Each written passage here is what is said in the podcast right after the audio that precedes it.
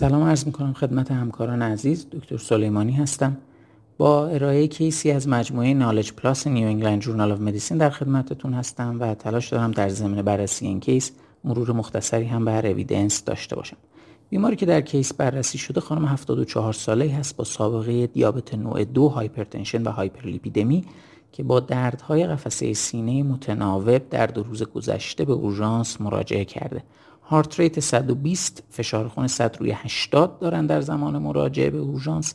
در حین یکی از episode های chest pain ازشون نوار قلب گرفته میشه که تغییرات نواری به شکل ST depression به اندازه یک میلیمتر در lead های lateral دیده میشه. با دادن پرل TNG تغییرات نواری بیمار برطرف میشه. آنتی پلاکت و آنتی ترومبوتیک برای بیمار شروع میشه. تست های آزمایشگاهیش رو ملاحظه میفرمایید. سیکا بی کراتین کیناز و تروپونین high sensitivity بیمار همگی مثبت هستند. بنابراین با بیماری با تشخیص non-ST elevation ACS روبرو هستیم. در این بیماران استفاده از ریسک های بالینی می‌تونه در تعیین پروگنوز و مشخص کردن زمانبندی اقدامات بعدی کمکمون بکنه. یک risk calculator TIMI risk score هست که ملاحظه می‌کنید. بیمار سن بالای 65 داره سه تا risk factor داره. در 24 ساعت بیشتر از دو اپیزود درد داشته تغییرات نواری و cardiac marker های مثبت هم داشته. بنابراین یک TIMI risk score 5 داره که بیمار رو در دسته high risk قرار میده. همچنین GRACE score برای بیمار محاسبه میشه. مشخصات بیمار داخل calculator قرار داده میشه و می‌بینیم که یک در واقع risk score 155 داره. و به خاطر داریم که risk score GRACE بالای 140 به معنی اینه که بیمار در دسته high risk است. پس با یک بیماری با تشخیص non-ST elevation ACS روبرو هستیم که بر مبنای دو تا risk calculator بیمارمون high risk هستش. در چنین بیماری حالا سوال اینجاست که زمانبندی انجام آنژیوگرافی به چه صورت خواهد بود؟ آیا بین 24 تا 72 ساعته؟ آیا ظرف دو ساعته؟ بیمار اصلا نیاز به آنژیوگرافی نداره.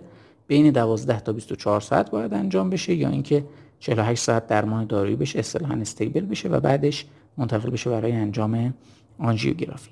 برای رسیدن به پاسخ این سوال بهتر خب یه مروری داشته باشیم به evidence clinical trial اولی که بررسی می‌کنیم trial TIMACS هست سال 2009 منتشر شده و در واقع به این سوال اومده پاسخ بده. در بیمارانی که دچار non-ST elevation MI میشن کدوم استراتژی ارجه هستش؟ early invasive یا delayed آنژیوگرافی 3000 بیمار رو توی این مطالعه وارد کردن و primary outcome شون composite ی بوده از mortality MI مجدد و stroke ظرف 6 ماه. نکته جالب اینجاست که در تمام بیماران که وارد شدن وقتی بررسی کردن دیدن که تفاوتی از نظر بروز outcome ها بین این دو تا استراتژی دیده نمیشه. اما وقتی بیماران رو بر اساس risk score شون subgroup کردن دیدن تو بیماران low تو intermediate خب تفاوت اهمیت دار نیست. ولی تو بیماران high risk به طور خیلی واضحی بیمارانی که early invasive براشون انتخاب شده بود outcome های بالینی بهتری داشتن. high risk هم توی مطالعه به صورت GRACE score بالای 140 تعریف شده. میایم جلوتر به trial VERDICT می‌رسیم. این trial هم سال 2018 منتشر شده. تقریبا مشابه trial TIMACS هست و نتایجی هم که به دست آورده خیلی مشابه نتایج مطالعه TIMACS هست اینجا هم به این نتیجه رسیدن که بیشترین سود رو از استراتژی های early invasive بیمارانی می‌برن که GRACE score های بالای 140 دارن یا به عبارت بیمارانی هستن که در طبقه بندی high risk قرار می‌گیرن.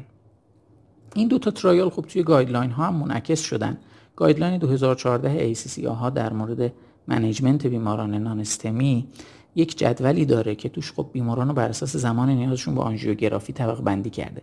می‌بینیم بیمارانی که دچار refractory آنژین هستن دچار علائم heart failure جدید هستن hemodynamically unstable ن یا با کمترین فعالیت دچار درد سینه میشن یا اینکه VT یا VF دارن یا آریتمی های تهدید کننده حیات. این بیماران باید زیر دو ساعت منتقل بشن به cath lab اما بیمارانی که هیچ کدوم از این علائمی که به عنوان high risk یا very high risk ذکر کردیم رو ندارن اما GRACE score بالای 140 دارن تغییرات تروپونین دارن یا تغییرات نواری به صورت ST depression دارن. اینها بیمارانی هستند که ظرف 24 ساعت با استراتژی early invasive بهتر به cath lab منتقل بشن. guideline 2020 ESC برای management بیماران non-ST ACS هم در واقع ابتدا اومده برای بیماران دو تا risk category تعریف کرده یکی risk category very high risk هست که خب توی اسلاید قبلی هم دیدیم. unstable بودن از نظر همودینامیک بروز cardiogenic shock دردهای مقاوم آریتمی های تهدید کننده حیات و بعد هم یک طبقه بندی high risk کرده که بیماران طبقه بندی high risk یکی از مهمترین هاش همین GRACE score بالای 140 هستش. توی الگوریتمی که بر اساس این طبقه بندی پیش روی ما می‌ذاره میگه اگر بیمار شما بر اساس اون حالا risk score یا ارزیابی بالینی و بر اساس اون نشانه هایی که ذکر شد در دسته high risk قرار می‌گیره. اگر تو مرکز PCI capable هستید همون روز آنژیوگرافیش کنید ظرف 24 ساعت. و حتی اگر در مرکزی هستید که PCI capable نیست یا اینکه به cath lab دسترسی ندارید same day transfer برای بیمار انجام بدید و ظرف 24 ساعت بیمار رو آنژیوگرافی بکنید. بر مبنای مروری که بر evidence داشتیم بر مبنای چیزی که تو guideline ها دیدیم بنابراین پاسخ این سوال میشه گزینه D اینکه بیمار ما با توجه به بالا بودن هم TIMI risk score و هم GRACE score ش بهتر که ظرف 12 تا 24 ساعت اول آنژیوگرافی بشه. هیچ کدوم از اون نشانه هایی هم که بیمار رو در دسته وری های ریسک قرار میدن بیمارمون نداشت. بنابراین نیاز به آنژیوگرافی تو دو ساعت اول هم نداره.